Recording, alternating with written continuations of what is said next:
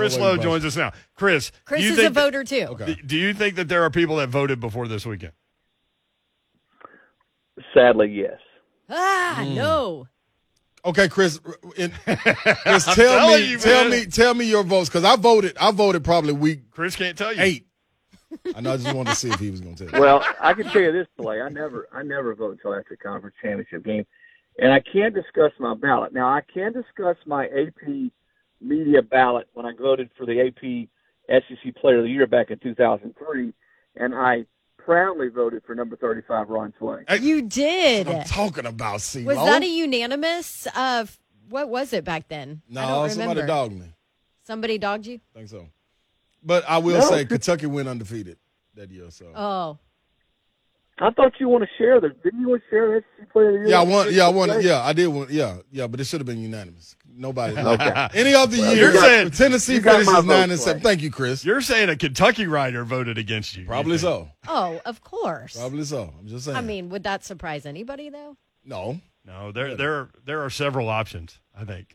All right. Well, Moving on. We shouldn't even been in Chris contention Low, of anything. Chris but Low made the right decision. Hey, but can we can we start with what is really stuck in my crawl right now uh, about what happened the last couple of days, and that's the Miami Mm-hmm. uh, coaching switch, Chris. In the manner that it all went down, I'm I'm super bothered by it. Is did it did it really go down how we have heard it went down?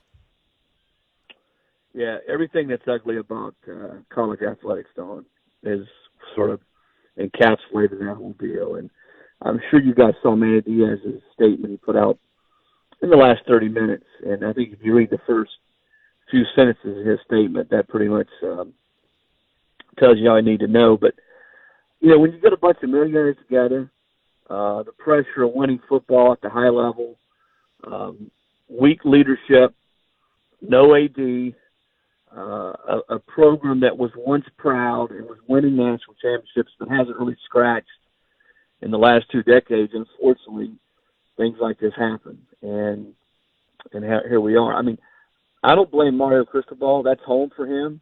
His mom is there. She's not in the best of health. He played there. That's his school. You got somebody waving eight million dollars a year. They're going to pay your buyout. I mean, if I were him, I certainly would listen, and, and that would be attracted. So people that are getting on him, okay, put yourself in his shoes.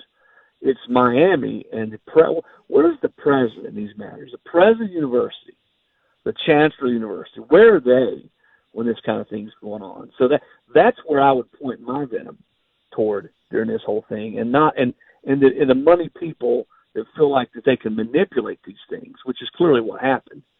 That's where I turn my venom, not to Mario Cristobal. Let's move on to uh, Oklahoma. When we talked to you last, you, you said that, uh, and I said the same thing, but uh, that that Brent Venables was a name you kept hearing around the uh, the circles, and and now uh, you had the story uh, yesterday. Brent Venables to Oklahoma. What do you think about that? You know, it's it's sort of the same pattern, Brent, that Oklahoma's followed in the last few decades. They've always seemed to hire an, an assistant coach.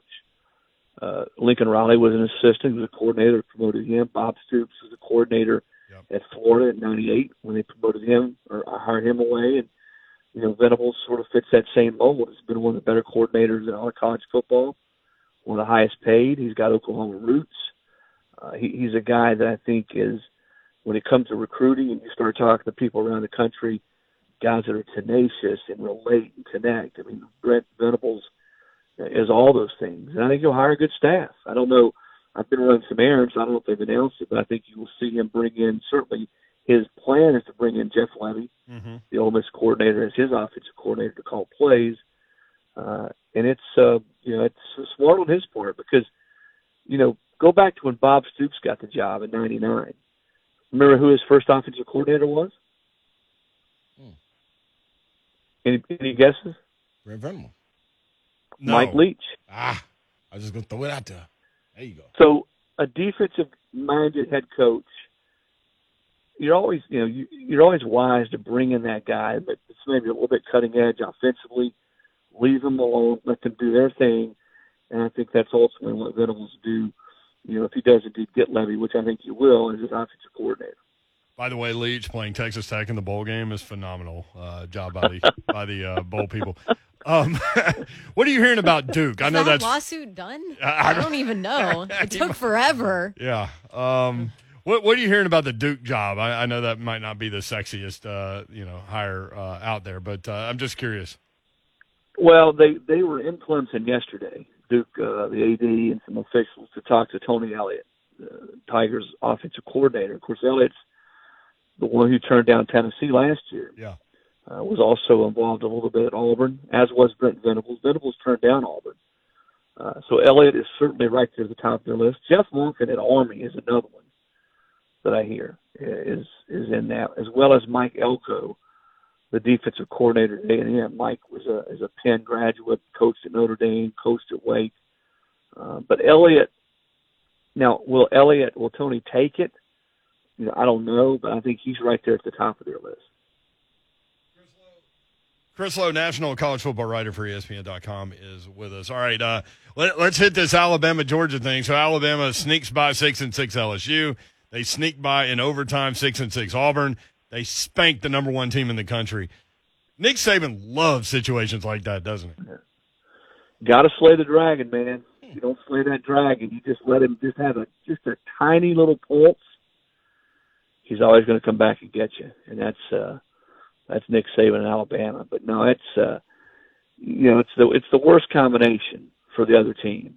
Former assistant, an Alabama team that's got a week to prepare for a, a game, a big stage game, and everybody sort of just dumping on the what Nick called the yummy rat poison on Alabama, and, and sort of counting them out, which hasn't ha- happened often. I think that's the first time, guys, that Bama had been an underdog since 2015. That's right. He's been an underdog four times at Alabama. He's now three and one. So you're right, man. He he eats that situation up. Yep. I was told they had sayings and comments and predictions from national media and people all over pasted all over their locker room. Ron Slay. and they thrive on that stuff. I was talking to a couple of assistants. They said it's the best week of practice they've had in a long, long time. And boy, that showed up on the field. Here's the other thing, and he's got mid-state connections. Doug Marrone, Alabama's offensive line coach, Yep. married Boots Donnelly's daughter. Bill O'Brien, the offensive coordinator. You saw in that game the value of head coaching experience in the NFL because they absolutely schooled Georgia as far as adjustments, re-identifying protection, picking up pressures, knowing where the pressures were coming from, coaching up Bryce Young to be able to attack and go after the weak parts of that defense that we haven't seen anybody be able to exploit this year.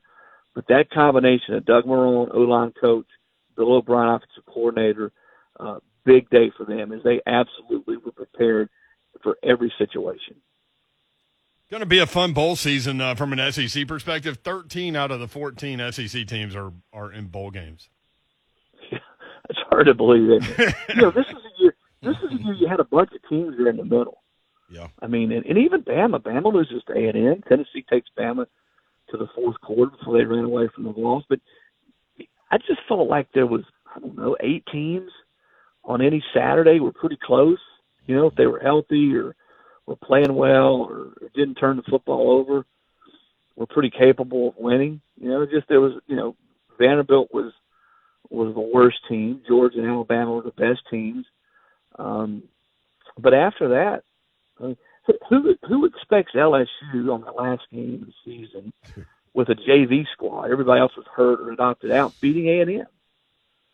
You know, it was just that kind of year, man. They're in the middle of the league. There were eight, nine, ten teams, depending on the Saturday and the circumstances, that could win. I love it. Um, we mentioned Alabama, uh, obviously. Um, Georgia moving on from that loss. Can they get off the mat? Because that, that Georgia Michigan game, that really feels like that's going to be a physical head knocker of a game, man. Yeah, Michigan is a team physically that I think can match up with Georgia. I don't think they have the speed that Georgia does, but I'll say this, man, there were times in that game, and you guys weigh in, that Georgia looked a step slow against Alabama, Yeah. especially in the secondary. And even at linebacker on some on some plays where Georgia's got a lot of speed at linebacker, you know, in open spaces in the open field, they looked for the first time all year slow, and I still think they're faster than Michigan. But Michigan's one of the hotter teams in college football right now, mm-hmm. playing with a lot of confidence. Uh, has another been another team that's sort of beaten down a little bit after they lost to Michigan State. But here they are, Jim Harbaugh, first win over Ohio State, first time they've been in the playoffs, first Big Ten championship he's won. Uh, that's got a chance to be a really good football game. I talked to somebody who was in the Georgia locker room afterward, and they said it was a complete morgue. Just one of those locker rooms that you could tell just how much that took out of that team. I do think Kirby and the way he relates and connects with his players will have them ready. I think they'll use that game as motivation. But we find out a lot about Kirby Smart as a head football coach, the leaders on that team, because that is a devastating loss to lose like that to Alabama. How they come back from this, I think, tells you a lot about where this program goes from here the next year or two. CeeLo, let me jump on out there and just and hit you with it. Um, I think that Georgia does bounce back, but I want to ask you: Is this game not big enough? This Michigan Georgia game is it not big enough? One for for Kirby and Georgia to lose, uh, and two, if it's not a if you're not in the playoff, and it's not a run at the national championship, will we continue to see seniors and guys that can go to the draft sit out of these bowl games? Yeah, Slay, your first question, man.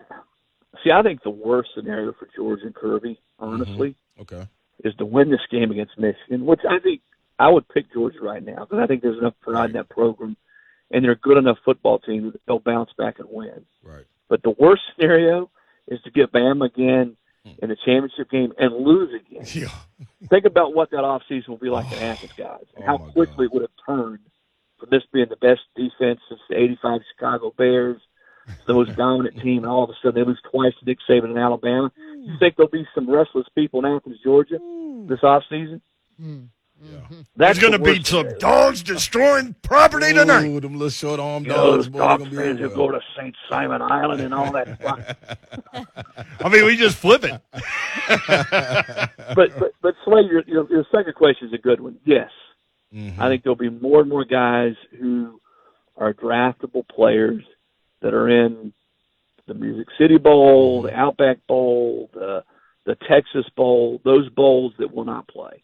And I know fans hate that. I don't like it, but I get it, man. Mm-hmm. I get it. If the the way the system is now, everything, all the chips have been moved toward the playoffs. The rest of the bowls are are sort of an afterthought, but that's sort of where we are now. Until we expand the playoffs, which we will, yeah. a year, two, three years from now, and get to 12 teams where it's more representative of college football, Ron, I think you're going to see guys doing that. And let me say this. If a coach leaves in the middle of the night, a la Lincoln Riley, Brian Kelly, and I don't blame them at all for taking on opportunities. I'm a capitalist. I love to see guys get new challenges and new opportunities. But if you're going to do that and some kid wants to transfer or he wants to sort of opt out and get ready for the draft because he doesn't feel like that game's for him, don't chastise that kid, man. Mm-hmm. He's got every right to do that because he's not the one making millions of dollars. It's a football coach. So don't be hypocritical about it. Totally agree. Real quick, going on the way out, Chris. the NIL deals is is is clauses in these NIL deals where kids are now transferring schools because you may not hit your quota on, your, on your checklist of NIL deal, man. What like crazy? Who's gonna govern this? Are we just is we own? Are we own? We wow. let's play ball. Wild Wild West, Yeah. like Kool Moe Dee. I, I think we're on, Slay. I think we're on, man. yeah. Who knows where this leads to? Because you know this is all new, man. We're all sort of sort of feeling our way through this. Right. You know, schools, compliance department, players. There's all these agencies out there that are now are help putting together these NIL deals. And how about the kid? At, the kid at the, the quarterback at, O- at That's Ohio exactly State? what. That's exactly where I'm going. Yep. I mean, how how much cash did he already rake in? Man, that's crazy. Well, you know what? I don't. Good for him, man. If he Mhm. can get it, get it. Yeah. You know. But it's it's just the whole setup, and you go down this road, Slay. Once you go down this road, I don't know if there's ever any backing up. No, it's Nope. not. Because now college is going to start working with these companies and it really going to dive in. Oh, it's, oh, yeah.